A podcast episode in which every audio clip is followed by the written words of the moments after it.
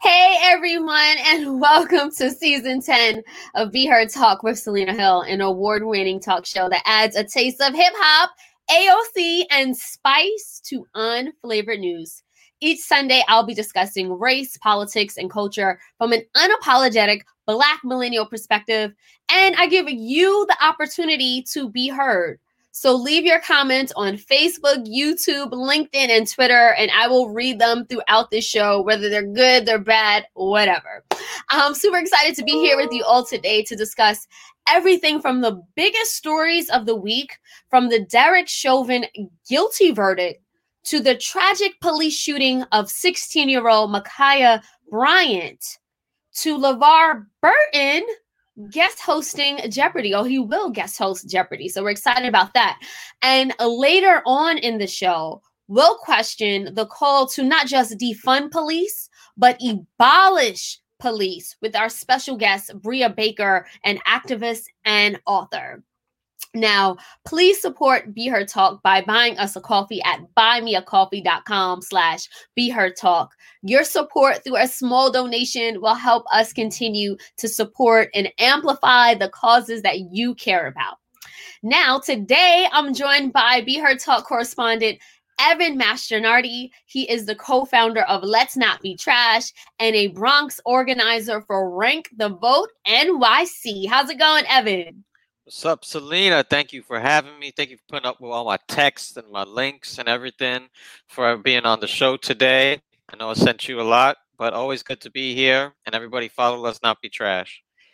Absolutely. And we also have a very special guest correspondent joining us today. Her name is Nisha Gupta. She is a student at New York University, majoring in media, culture, and communications with a minor in law and so and society. And she happens to be Be Heard Talk's very own social media marketing intern. She is making her debut on the actual show. How's it going, Nisha? Great. Thanks, Lena, for having me. I appreciate it. Hi, Evan. Hey. All right. So we're going to kick things off with our news roundup. This is a time where we unpack the biggest stories of the week, the ones that made us laugh, cry, go on a Twitter Twitter rant, made us delete or block some of our family members for saying something crazy. Yeah, we're going to unpack those stories. And we're going to start with the Derek Chauvin conviction. So on Tuesday, people around the world rejoiced after former Minneapolis police officer Derek Chauvin was convicted of murdering George Floyd back in May 2020 by placing his knee on George's neck for nearly 10 minutes. Now, the conviction was a historic milestone, making Chauvin the first white police officer in Minnesota to be convicted of murdering a black person. Evan, what was your initial reaction to the verdict? Well, when I heard that the jury came back with the decision quite quickly, at that moment I I thought it was looking positive that there there would be a conviction. Did I did I think it would be on all three counts? Wasn't sure. Thank goodness it was, but it was not a great it, it, it was it was a positive sign and feeling for the Floyd family but overall towards the greater movement of holding police accountable it was quite fleeting because it's one person one situation. And as we know like right before as this was happening there was another instance of a public safety failure and throughout the week there were countless others. So any joy from this was quite momentary. I agree we won the battle, but not the war. Nisha, what was your initial reaction to the verdict? Were you surprised?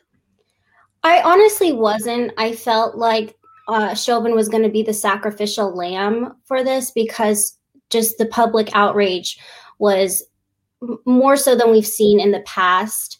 I felt like this was going to be a verdict to just qualm the public. And to echo Evan's sentiment, I don't feel like this was you know, really justice or solved anything. It was kind of a minor solution, especially with the shooting of Ma'Khia Bryant, literally an hour after it happened. um, yeah, so I, I I figured that they were going to convict him, but I kind of I knew that this wasn't going to change anything. Yeah, I would say I was extremely surprised because number one, officers do not get convicted for for killing people, especially not black people, or even fatally shooting them or or just paralyzing them, as we've seen in the Jacob Blake case. Um, not only do they really get convicted, a lot of times they're not even indicted. So I was very surprised, especially as someone who's been actively following a lot of these police shooting and vigilante shootings um, for you know almost 10 years, starting with Trayvon Martin, and we saw George Zimmerman walked away free, you know, acquitted. Uh, you know, Michael Brown's killer nothing happened. Breonna Taylor, you know, the list just goes on and on. So despite all of the evidence, I literally I was very very surprised. And then I just felt a, just a feeling of dismay come over me because I'm like, hold on, to get a conviction for a police a fatal police killing, it took the whole world to rally around this one black man who we all watched lynched in real time. Not only that, but it took what almost a dozen police officers to break that blue shield of silence and that blue wall to speak up against it. So it literally took all the manpower we have in society to fight for one person's humanity. So if the bar is that high, it did not give me hope for anyone, for anybody after that. And you know, b- both of you have talked about the shootings that happened and the killings that happened afterward, and we're going to get to that. But before we do, uh, Evan, what what do you say is the next step in the flat in the fight for police reform? You know, we we convicted Derek Chauvin. He still needs to be sentenced, by the way. I want to mention that. But Right. what's the next step here? Well, I wanted to add something, and it, and you already kind of set the foundation. Is that this is a dangerous precedent, right? Like you said, first time white officer was charged, convicted for killing a black person in a police trial. And what did it take for that to happen?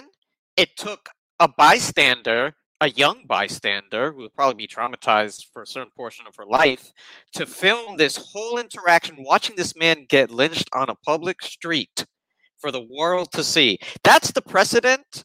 That is a dangerous precedent. It cannot be the precedent. We must allow for a much lower, well, really holding law enforcement to a much higher standard. Because if that's if that's the precedent, how many more black people must die for that to for us to find any kind of accountability? So, and going forward, it's restructuring the whole system that allowed for Derek Chauvin and all those officers around him, by the way, to just watch him do this, to be so emboldened to do that and not think that they would face penalty. We have to restructure that system of internal accountability, which ultimately, as we will get to later, will, will look like, I believe, abolishing the entire system as we Right. So Eric Christopher Webb left a comment via LinkedIn saying, This is exactly what I kept saying. It took the whole world to protest. I know Amari also left a comment. Uh, Amari left a com- Amari Lewis left a comment via LinkedIn saying you can't reform slavery, abolish it. Policing is just part of the puzzle. Abolish slavery of all forms. Thank you so much for those very powerful comments. And Amari, we're actually going to spend the later half of this show talking about the call to abolish police, what that really looks like. And we'll, we'll talk about how we can reimagine, reimagine public safety. So stay tuned for that. Um, I know Gabriel left a comment as well via LinkedIn. And let's just go to that one. On Gabriel says cops were set up post slavery to protect white people and their properties. Cops were initially set up to keep black people in line. Still today, according to history, hence systemic racism. And you're right. All that what we're seeing now is just the manifestations of historic and systemic racism just coming to play because we know why police were created and we know how problematic it is. I will say after George Floyd, um, after this verdict came and, and Derek Chauvin was found guilty for murdering him, the next steps definitely have to be, at the very least, passing the George Floyd Justice and Policing Act. Now, this act, um, which Congress needs to pass, it would implement sweeping changes to federal policing standards by one, prohibiting racial profiling at every level of law enforcement to banning chokeholds, um, no knock, no knock warrants at the federal level as well, overhauling qualified immunity for officers, and creating a national police misconduct registry. So that's something that we should, we could, and should all be rallying behind in the next steps. So, without further ado, you know, both Nisha and Evan talked about Ma'Khia Bryant because it was literally minutes before we celebrated the conviction of Derek Chauvin that Ma'Khia Bryant, a 16 year old black teenager living in foster care in Ohio, was fatally shot by police. Now, body camera footage shows that Nicholas Reardon, who was a white officer, he arrived at the chaotic scene with several people engaged in a heated fight outside of Ma'Khia's foster home. Now, as he gets out the vehicle, Ma'Khia is seen lunging at a woman with what appears to be a knife in her hand. Uh, the woman is pushed to the ground, and it appears that a man kicks that woman while she's down. Then, seconds later, later Ma'Khia lunges at another woman with the knife. That's when the officer opened fire, shooting Ma'Khia four times. Now, some experts say after watching the footage, they argue that Ma'Khia was armed and seemed to be acting erratically. And in fact, a neighbor who, who saw the, the chaotic events, witnessed it, and then watched the security footage from his own vantage point, um, he said that he believes that that police officer had no choice but to fire and to act. Uh, I also want to note that we here at Be Heard Talk decided and opted not to show that traumatizing video of Ma'Khia being shot down again at only 16 years old. So, Evan, you know, was the officer justified in opening fire to save the woman who Ma'Khia was apparently attacking? Look, make no mistake, this was a dangerous encounter, and that's what public safety is. Public safety involves dangerous encounters. But when a public safety officer, which we will talk about later, how that can look different, arrives at a scene, the idea must be to preserve life at all costs. That is both, um, equally, both the woman in pink in this case and Ma'Khia's life. Now, in the current system, is the officer justified? Of course, the current system will justify him because even the law in Ohio justifies him. We talked uh, deadly force met with deadly force. That's the law there. But in the vision of public safety I have, no. I grew up in Bronx Public uh, middle school, elementary school. My friend carried a knife with him bigger than the one Ma'Khia had there. He would be dead. I saw deans break up fights. I saw teachers break up fights. I saw security officers break up fights. We need to find a way to break up fights uh, with, with teenagers who don't have automatic weapons, like the white people who go home or to jail safe. We need to find ways to break up these fights without someone dying. So if it's a tragedy, then we got to do something to make it never happen again. Yeah, no, I, I 100% hear you. But, you know, Nisha, a lot of people are saying, you know, this, this story's, uh, the lines are a little murkier. We hear a lot of people arguing, even those of us on the left saying that, you know, this officer made a split second decision, arguably to save another black woman's life. Um, but we know that the problem is, you know, police are trained to shoot to kill, not to wound. Um, and he was following the law, which Evan just pointed out, which says that police can use deadly force to protect themselves and others. Um, Nisha, what do you say to those who believe the shooting of Ma'Khia Bryant was justified? Yeah, um, I say look at history. A lot of oppressive systems that perpetuate racism and inequality have been legal in the eyes of the law. That does not mean that it's right. Um, and this is the case when it comes to cops shooting um, civilians that are in a in a in a fight. Um, I also think that it's important to realize that this girl is 16 years old and she is being adultified by the media. And she's 16, and I've read multiple reports that the other two girls in the fight were 20, 20 and 22. So I think that that's important to also talk about. Well, yeah, the police arrived on scene and saw this. If you look at the context, I would be on Ma'Khia's side. And so I I think it's important that even though in the eyes of the law this was quote unquote justified, I challenge why people are so okay with that and why they're okay with uh, police acting as judge during executioner in the heat of the moment. Great points. And you know, to your point, Nisha, about black girls being adultified, I actually want to spend some time unpacking that, right? Because it has to do with layers of gendered racism. As a mm-hmm. result, black women, black girls are actually viewed as more threatening, more aggressive, more mature, and less innocent than their white counterparts. Uh, and in fact, a study that came out in 2017 by the Georgetown Law Center on Poverty and Equality uh, said this, and it robs you know black girls of their freedom to be children. That report also said that black girls as young as five years old are held to adult like standards and in turn receive harsher punishment punishments for their behaviors uh, as a result they're suspended they're arrested at school and when i'm talking about things like throwing a paper or speaking up, right? Normally, you know, children are so like okay you're speaking up out of turn sometimes they even praise for being you know courageous or smart or at least they're white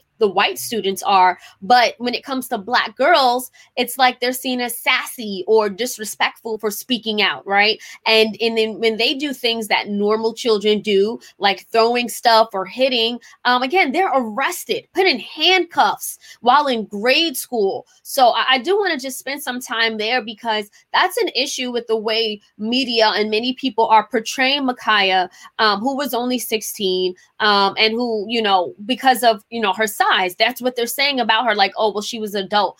Um, you know, Evan, just to spend some time unpacking that. You know, the other side of the argument is, you know, when police shoot, you know, sh- when they sh- were showing up to the scene, they couldn't tell, you know, how, who, you know, who was doing what, how old anybody was. How were they supposed to act? I'm I, I'm less concerned about. I think you know, in in that moment, she is lunging at a person with a knife. That is, she is an aggressor in that moment. But that doesn't mean that death, it, like Nisha said, the, the cops are not the roll up executioners. That's not their job. Their job is to de escalate. And every time we see cops roll up, especially when it's in communities of color or there's black people involved, it seems like it's straight up escalation. It goes straight to escalation.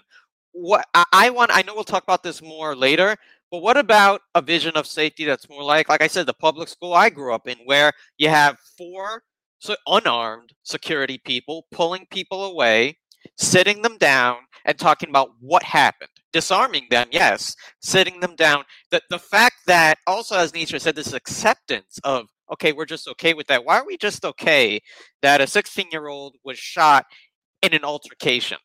Where, like I said, she was not like any of these white school shooters rolling up with an assault rifle where there was absolute imminent mass danger. Why are we just accepting that? I think there are many alternatives to how this could have went down. But within the limited confines of how policing is, it's very easy to think what other choice did he have? Because what other choice were his superior officers giving him? Not many. So Randy left a comment via LinkedIn, Randy Smith Randolph says uh, she was being attacked by two old women and was Ma'Khia was defending herself. She called the police and she was the one killed. I've also seen those reports as well. Um, Andrea also left a comment.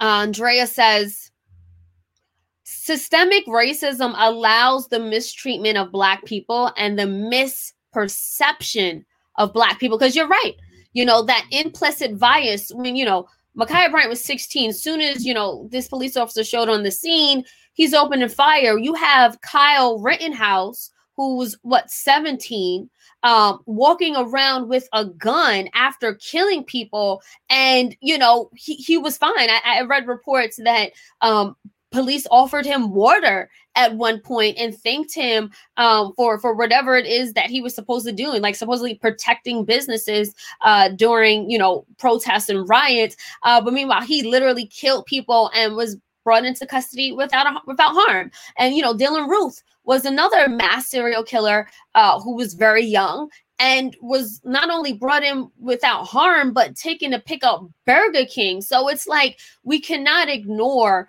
um, the differences and the discrimination that young Black teenagers go through um, in comparison to teenagers their age who just happen to be white. Um, very sad very sad. And we're, we're going to continue this discussion again later on where we talk about again how can we reimagine public safety? How can we imagine a world without police where black and brown people are not disproportionately murdered? So we'll talk about that a little later. Um, i do want to just move on to another story. A pregnant woman was literally shackled by police while in labor and she has settled uh, with New York City. So this black woman says her wrist and ankles were shackled by police for hours while she was in active labor at a hospital. Um, according to a CNN report, the woman was arrested two days past her due date in late 2018 on a misdemeanor assault charge that was later dismissed and sealed. She went into labor the day of her arrest. Now, the mother too told CNN she ended up being forced to give birth, handcuffed to a hospital bed with only one nurse holding her hand. The father of her child was not there. The physician who was giving her prenatal care wasn't there. She wasn't even in the hospital of choice where she planned to deliver. Not only that, but the misdemeanor that she was charged with, it actually happened a week prior to the date she was arrested. And then when she was put into the cell, um, I think it was during a time of a holiday, and she said that most of the people on duty were at a, holiday party. So she was literally, you know, having contractions. Another woman who was in a cell was helping her count them down and keeping her calm.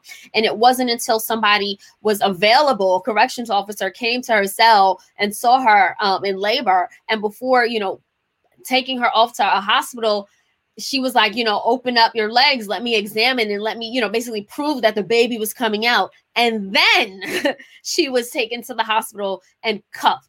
I read this story and hold on, let me before I even get to my commentary. So she sued, uh, she won seven hundred and fifty thousand dollars from the city of New York and also from the NYPD. I read this story disgusted. I was absolutely disgusted by the inhumane treatment again of Black women, literally in labor, no threat, absolutely no threat. And to be treated like this, it is inhumane. Nisha, what is, what is your reaction to this story and the settlement? No, I, I completely agree. When I read the t- part about how she had to undress on in a cell and show the corrections officer that she was giving birth just to even go to the hospital. She was there for hours. It was horrific. And the fact that Black women are three to five times more likely to die from pregnancy complications than white women is a known fact, I feel. And and it it makes me even more angry for her that she was denied the proper care that she plans so desperately to have as well. Um, I read a quote that said that this baby was born out of violence, and I agree. There was it was just violence. It was unnecessary. What is a woman going to do when she's giving birth? I don't think she can run or flee. It was horrific. No, you're right, and that quote was provided by one of her attorneys to CNN. Uh, one of her attorneys said, and I quote, the first breath that this baby had on this earth was born out of violence. Um, Evan, what are your thoughts on this story and the settlement that she received? I mean, it's just the continued dehumanization of black people by police and law enforcement. Dehumanized her, dehumanized her child. It's it's ridiculous, and I, I challenge anyone to believe for a second if there was a white woman going through this, that those would be the circumstances she would be in. The, and if she was, the entire masses would be on her side crying for her. It is just so dehumanizing and ridiculous that we have just almost come to see this as par for the course of someone in police custody. This is custody. This is why I people need to add all these pieces together to see the full picture not just, oh, Ma'Khia had a knife. No, no, no. She should have survived just like many white kids who are in similar conflicts survive. George Floyd should have survived. This child should not have been born through violence. All of these things are connected, and people need to put those pieces together for the lives of black people. Absolutely. So, we're actually going to end the news roundup segment on a lighter note and on a high note. Uh, LeVar Burton uh, will actually be guest hosting Jeopardy. So, following a months long crusade led by Black Twitter, it was announced that LeVar Burton will be one of the guest hosts of Jeopardy. Uh, months ago, a change.org petition was launched in support of him, which has garnered over 200, I believe, about 250 thousand signatures. Evan, why was it important for the Reading Rainbow luminary and television icon to get the opportunity to step into Alex Trebek's shoes for a guest stint? He is the perfect fit. I hope he gets a permanent stint. I grew up with LeVar Burton and Reading Rainbow, and a very short side, not safe for work, for for both the loss of DMX and the celebration of LeVar Burton there happens to be a mashup of Reading Rainbow by DMX, but that's all I'll say. Um, so YouTube it and you'll see what I'm talking about.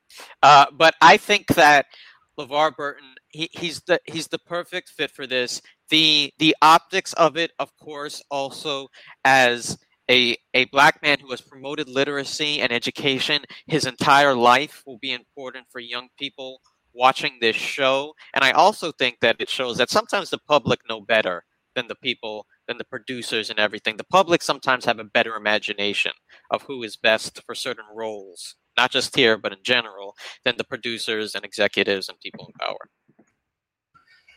Absolutely agreed. Nisha, what are your final thoughts on LeVar Burton guest hosting Jeopardy?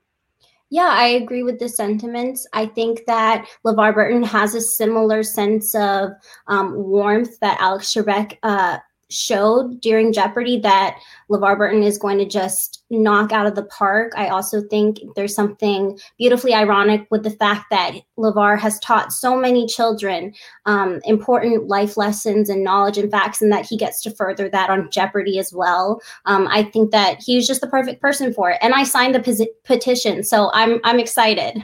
Yay! Nisha was part of the solution here and, and those taking action. I'll say that, you know, not enough qualified black people get opportunities like you know hosting jeopardy or the, some of the iconic roles that he played in star trek. So yes we need more representation because representation matters. So thank you Nisha. Thank you evan for joining me for the news roundup. We are going to keep things moving because there were a few stories this week that made me say really? First up Oklahoma and Florida passed a law that makes it legal for drivers to run over protesters.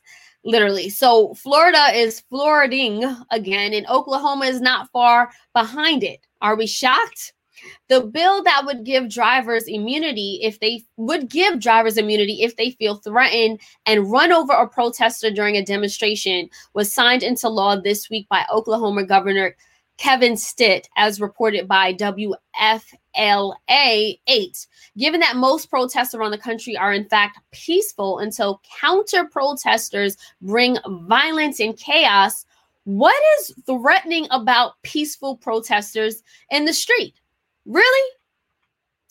And another thing, because we here at Be Heard Talk love to drag Chet Hanks he actually slid into Lizzo's DMs, and we're going to talk about that. So, uh, please release us from the shackles that is Chet Hanks' antics, right? After Lizzo gave us all a laugh, admitting that she drunkenly slid into Chris Evans' DMs, Chet Hanks let Lizzo know that he he would be happy to stand in for Chris anytime what seems to be what seems like a bat signal for actor Tom Hanks' son went off, and we all had front row seats to Chet pandering to black women again while being sued by his ex for abuse, who is, you guessed it, a black woman. Really? Can you guys please uninvite Chet to the cookout now? And lastly, this TikTok trend has us all asking, really? So the girls on TikTok have finally lost it. Well, let's get specific. There is a new TikTok trend where young women are saying the craziest things they've ever done for a man. Let's let's play some of those videos. I remember when I remember I remember when I lost my mind. I remember when, I remember, I remember when I lost my mind. They are losing it on TikTok. Sis, really?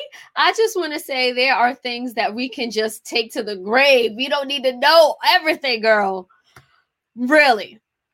Now, that concludes the really segment. And before we jump into this, our main topic about abolishing police, I want to just say there's something that doesn't make sense that we need to make sense. If the bar is set low in Georgia, then it's Governor Brian Kemp who is 16 feet below that. Georgia has slaves in the governor's mansion. Georgia's broken prison system is one of the biggest portions of its labor force. The governor's mansion is literally staffed by prison, those who are incarcerated, who dress in normal clothes and a butler tux included so that people don't know. Now, there was a report, according to Sean Whatley, uh, via Georgia State prisoner in 2011. He says the biggest inmate job of them all is governor's mansion detail. A minimum of 20 inmates who are all serving life sentences do everything at the mansion from washing cars to cutting grass to wearing a tuxedo, acting like a butler. It's just horrible. It's disgusting. It's pathetic. And, and sadly, this has aged accurately. Uh, you know, that's how they started off and they continue to do this now. So we're literally dealing with modern day slavery. And it's it's no secret. It's been talked about. It's actually not talked about enough. Prison labor is a huge industry that is exploited at all corners. In this instance and others across this country, state leadership is at the front of the exploitation line. Does slavery still exist in the deep south? Well, the answer to that is yes. And we're not the first to ask this question or to talk about it. We just want it all to make sense. Very sad there. And now, without further ado, we're actually going to keep things going with our main topic and our featured guest. And before we uh, introduce her, I'm super excited to talk to her. Um, you know, I, I just want to give some context and some background to the Abolish the Police. I know you guys have been leaving comments uh, throughout the show and are very excited to talk about this. Um, so we know that the institution of policing has been inherently inequitable and deeply rooted in racism and white supremacy from its inception. The advancements of technology within recent years have only further affirmed that the system disproportionately surveils, antagonizes, and terrorizes communities of color. Even while former police officer Derek Chauvin was on trial for the murder of George Floyd, we've seen a number of other cases of police brutality and violence. We watched police use lethal force against 20 year old Daunte Wright. We watched Army Lieutenant Caron Nazario, who identifies as Black and Latino, be stopped, pepper sprayed, handcuffed, and dehumanized during a routine traffic stop. We also saw video of 13 year old Adam Toledo fatally shot by police.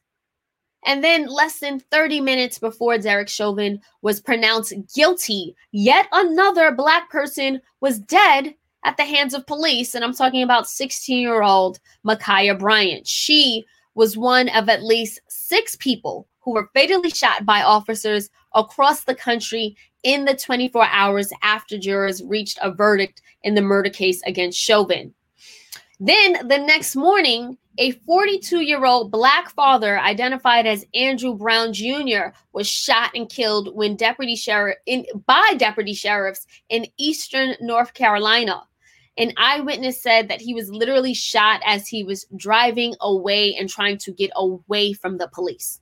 This only proves that although the Sh- the Chauvin verdict was a crucial juncture in the national conversation about race, policing, and the use of force, it has not reconciled the decades and decades of police terror that Black people have been and continue to be subjected to. That's why many activists are calling for a complete overhaul of the system of policing as we know it. They're calling to move further, move farther and farther from just defending the police. They say we must eradicate the system of policing as we know it in order to truly protect and serve our communities. They argue that policing doesn't work. Predominantly Black neighborhoods are over policed when it comes to surveillance and social control, but then again, we're under police when it actually comes to emergency services and situations. So, to help us with this conversation about the police abolition movement, we're joined by Brea Baker, an organizer, activist, and author who has contributed to dozens of electoral and advocacy campaigns, including the 2017 Women's March, the 2018 student walkouts against gun violence, and Jumaane Williams' successful bid for New York City public advocate. Brea also writes about race, gender, sexuality, and public safety for Harper's Bazaar. Elle and Refinery 29. Thank you so much, Brea, for being Thank here. you so much for having me. Oh my gosh. And I mean, even the way that you just set the stage for this conversation, you just made the case for abolition right there. So I could just drop the mic and just, you know, get off of this, but I'm excited for this. Yeah, so I actually want to start, Brea, by just sort of defining what is police abolition Mhm. and how does it differ from the call to defund the police? Mhm. So I'm gonna answer your second question first. The difference between these two, it's kind of like squares and rectangles. Um, people who want to defund the police, that is a tactic towards abolition, but it's not going to get us all the way there. And so all uh, squares are rectangles, but not all rectangles are squares. It's like that. Um, so we want to defund the police because that's going to get us closer to a world with full abolition, which is a world where there is not smaller police forces, but literally no police forces, no armed police forces um, as we know them. And we're replacing that with um, media, community mediators, uh, violence interruptionists, um, people who do de-radicalization work, people who do transformative justice and restorative justice work. Um, there's so many different ideas of what that would look like, but it's just that we can't have this centralized um, and and um, an unaccountable force that is policing and claiming to protect and serve us. And we say police abolition, but it also includes prisons and other forms of um, any form of incarcerating or surveillance. So it's really that entire ind- industrial complex.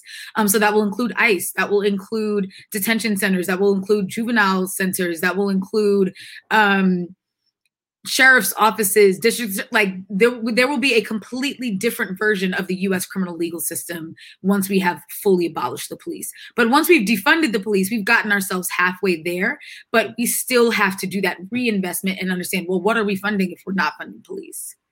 So Randy left a comment via LinkedIn that I wanted to go to. Mhm. Randy Smith Randolph says, I pray for policing the police in overturning the deep, blatant corruption in the system. Stop killing us. I know that Anthony Mhm. also left a comment that I want to. Do we have Anthony's comment? Okay, maybe not.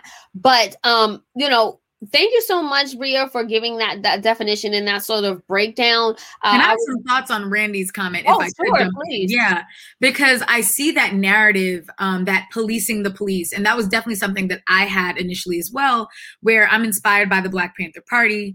Um, that was one of the first major forms of advocacy that they were doing. They were doing cop watching, and this idea that we can police the police. And what I learned from the Black Panthers was that the police cannot be policed because ultimately, at the end of the day, we're depending on police to turn each other in, to hold each other accountable, and hoping that when they do that, the system will allow them to do so. And I'll just speak for myself. In New York, we know um, Edwin Raymond, who is um, a former NYPD officer. Actually, no, I think he's still a current NYPD officer, and he was one of the um, less than 10 NYPD officers who were trying to call out the continued stop and frisk um, racist procedures. And he did that and he faced the retaliation. He faced um, you know, potentially being fired, not being allowed access to promotions that he absolutely qualified for. And so you realize that when the police try and turn each other in, which is already a rare scenario, um, they're not getting a lot of support to do that the way that whistleblowers typically don't. And so when when you know that police are working with district attorneys, if you are expecting a district attorney to carry out that case and defend the public um, against someone that they have worked with for 10 plus years, who they depend on to push their cog forward, you realize that like how, how is that possible for us to expect the police to hold themselves accountable? And how do we think that we're ever going to get the the power to be able to hold them accountable? Community um boards that are number one already rare. There are not many community boards that have police oversight. They're either not elected boards so they are appointed people by those who are in power and are looking to um, sort of keep the status quo going or those are people who are trying very hard to make that change happen and they're realizing they don't have the subpoena power they don't have the resources to actually do the deep investigating that is necessary to uncover this and even looking at Right. george floyd is a perfect example the first white officer Yeah. um, who was held accountable in minnesota history for killing an unarmed black man um, and that took 10 months of advocacy, like global advocacy. So we have to do this every time if we want justice. And Derek Chauvin was one of only 15 police officers who has been actually convicted of killing someone, in spite there being, I think, 15,000 police killings in that same time span. So when we think about it, it, it actually made me so exhausted to realize like wow it's going to take this to get justice every time. Like we have to do this for every single family that that needs justice. It's it's Yeah, not it's sustainable. It's it's not. And you know dimples 961 left a comment uh to the point you were making. She says retrain the police to protect not attack. And i think brea what you're saying is no we can't retrain we need to eradicate the entire system um, Mm-hmm. I want to get Evan into the conversation as well. Um, you know, when, when people, you know, hear the term abolish police, I think some of us interpret that very literally. Um, and I want to get your take on it, Evan. Do you see it as something literal or do you see it more as rhetoric used to frame the way we think about police safety? Where do you stand on it? Well, I think, uh, as Bray already said, defund to abolition, right? It's like it's it's a pathway to there. So I don't think, um, I believe Paige said this also on the show last time. It's not like blink and the police are gone.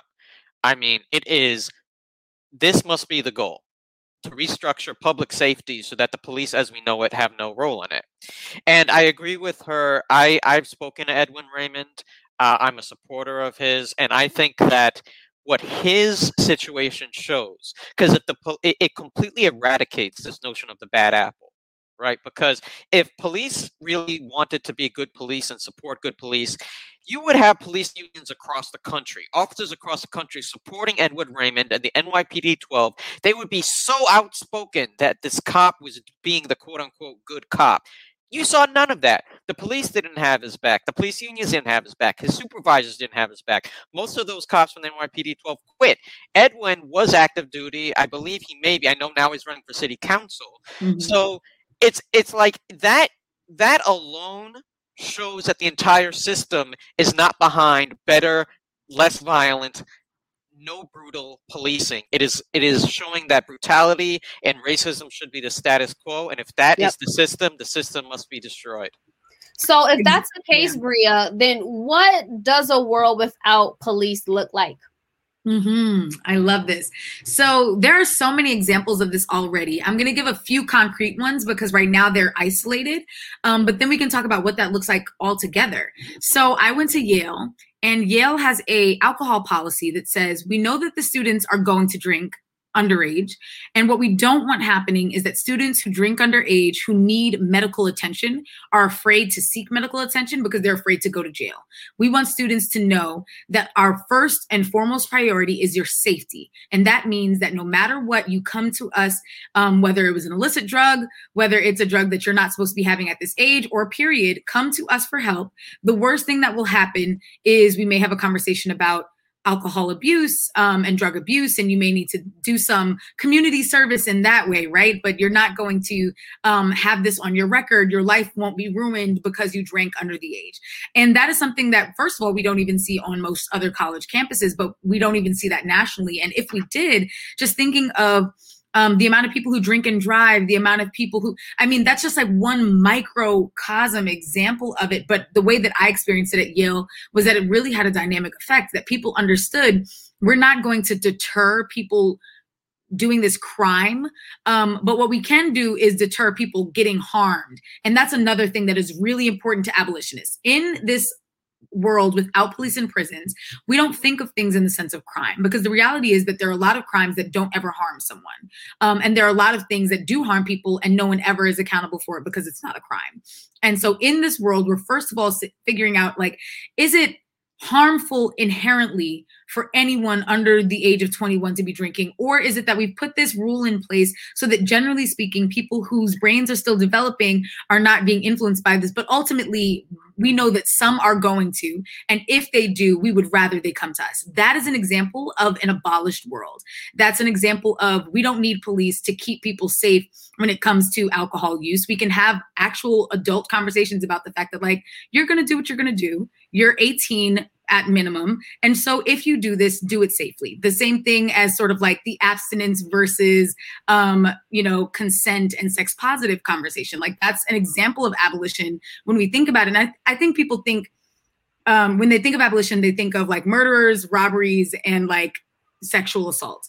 And that's those are real things to address. And and those are things that uh, abolitionists are actively working on and and considering the fact that like Number one, our current world doesn't stop murder, robbery, and sexual assault. So, how can we build a system that actually addresses those things?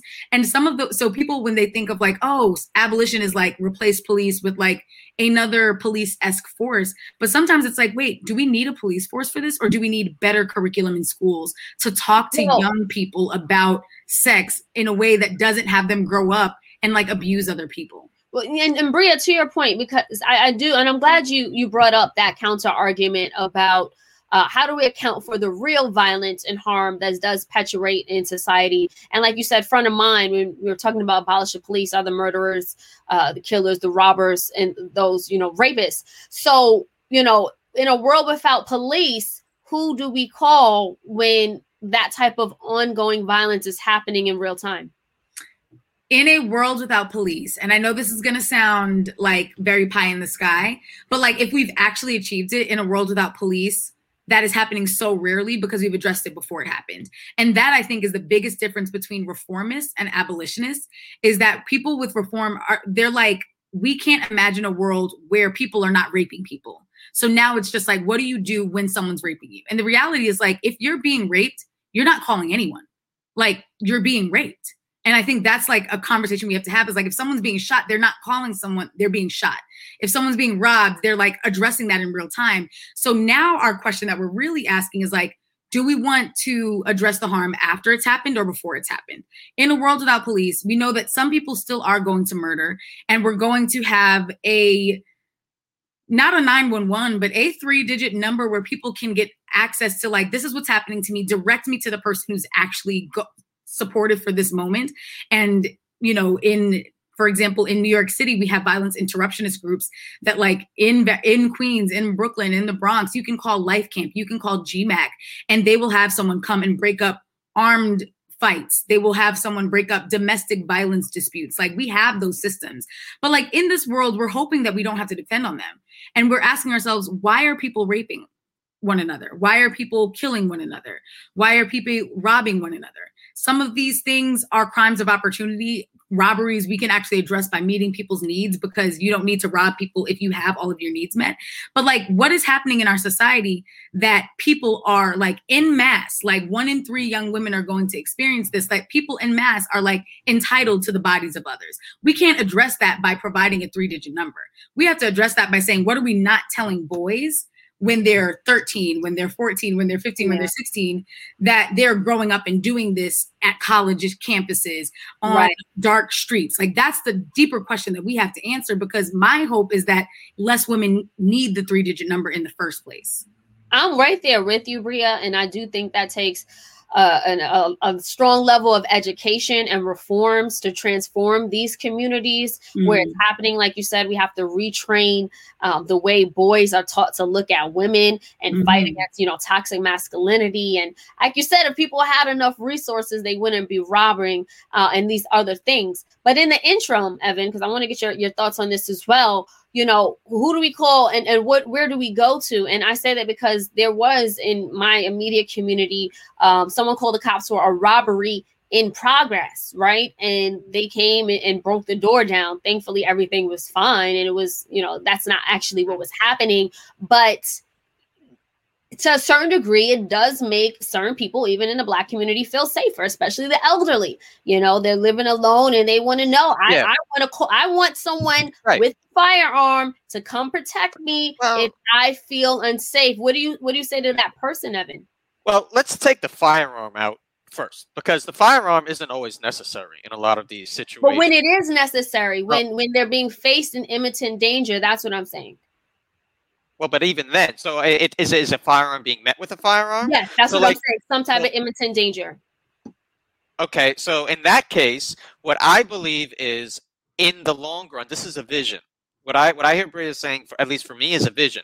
So we have enough systems in place that the absolute last resort is someone within the local community who is not a police officer as we know it, but is trained in every other interventionist de-escalation tactic. But in the absolute situation when a firearm is necessary, is also trained in proper firearm use. That's what I see as a long term vision down the line. But are we talking now about something happening tomorrow or down the line? Because something happening tomorrow does not have the systems in place. It doesn't have the educational systems in place. It doesn't have the community organizations having a stronger presence than the police forces.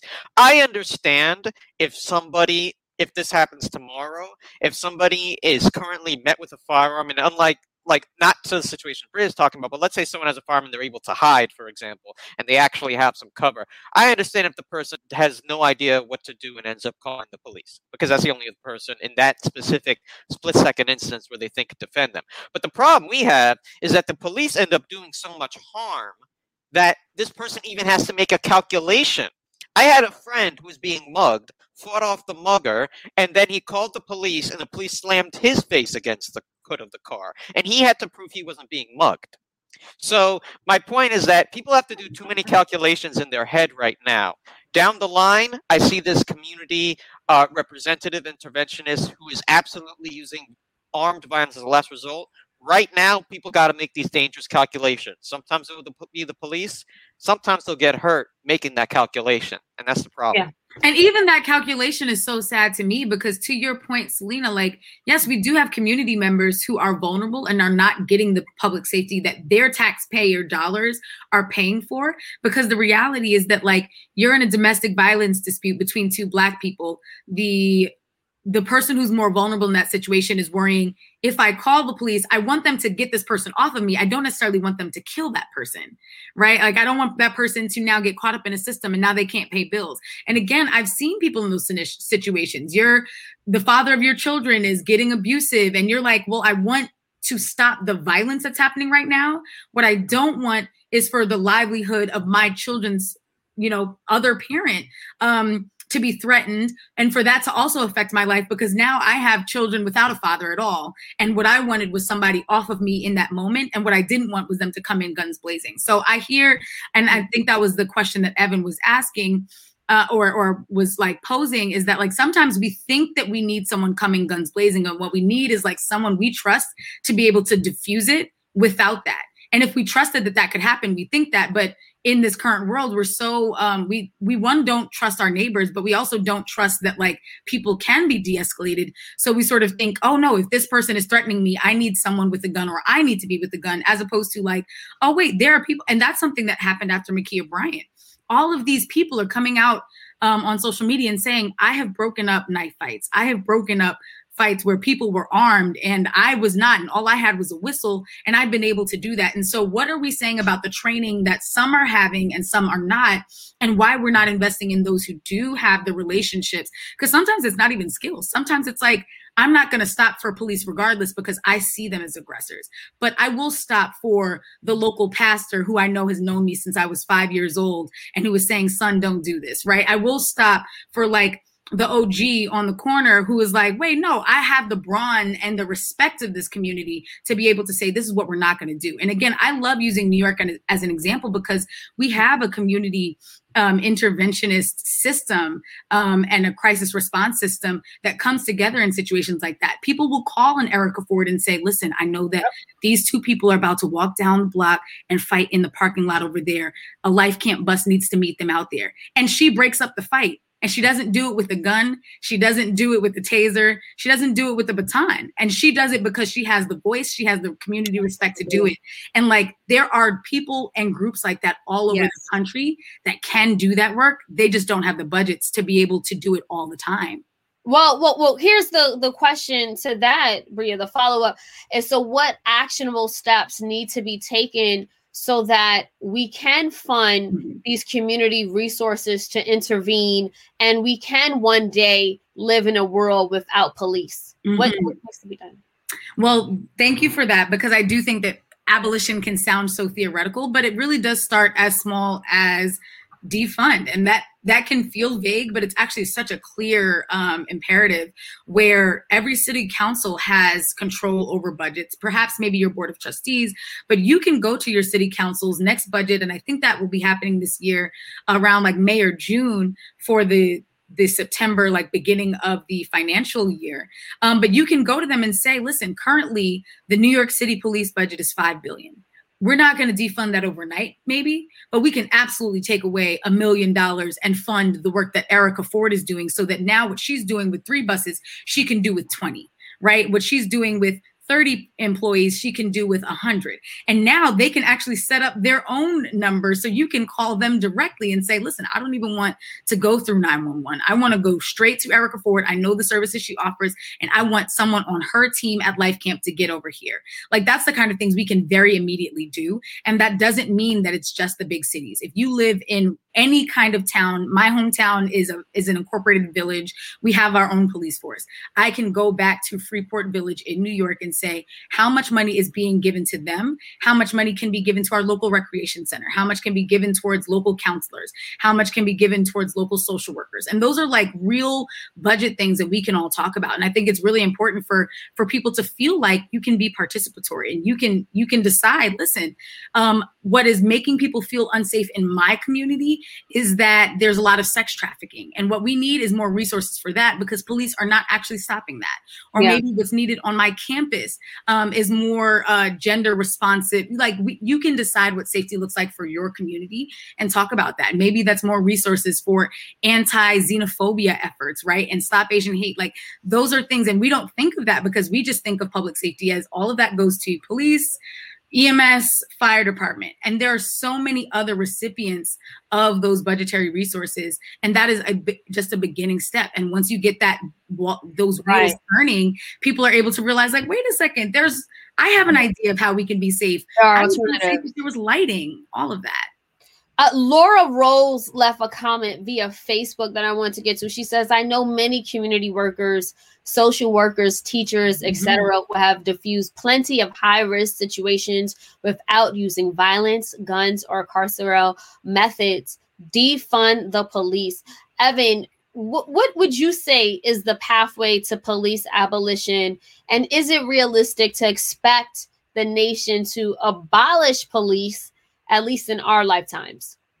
not not with the information and systems we have now but i think people get too caught up in that like i said it's not snap your fingers. No i don't i don't know who is saying snap your fingers. I think most people are saying we need to first have this vision. If we can't even have this vision it's never going to happen so first have this vision and then work on the steps to get there the first one is yes defund i know you also say reimagine i say also revolutionize and reallocate funds to many of the uh, institutions that Bray was talking about. I also think, and I know it's kind of a side, but I think it's relevant. Focus on we have an, booming tech community that actually knows how to do 3D printers of guns. Can somebody form more non-lethal types of forces that are very useful? And I think that goes to your earlier question, Selena, when we kept focusing on the word gun. What if there was something that could have stopped somebody but not killed somebody? And I think we already have some of that stuff around, but I think that needs to be looked into more. And the last thing I'll say is let's reimagine Ma'Khia Bryant's situation. What if it wasn't armed cops, but the deans that went to my public school in the Bronx that were able to break this up like they did all the time when someone had a gun, like my friend, I'll just call him G, who had a knife three times the size of that on his waistband and somehow continued to be alive the other students I went to somehow continue to be alive. People know how to do this. They just have to believe that the life is worth preserving in the first place, and that needs to be the system in place that is promoted by the superiors. Absolutely. So we do have to wrap this conversation, but before we do, uh, just quickly, Brea, I just wanted to give you uh, a few seconds to give your last final words in the fight to abolish police and ultimately mm-hmm. protect Black and Brown and vulnerable communities. Yeah, just the the thing that I would say, I love when people refer to this as reimagining because I do think we just have to have an imagination. Um, I think right now we're thinking through the confines of what we've always known, um, but we can really sit with ourselves and say, when is the safest that I've ever felt, and how can I replicate that in the world around me?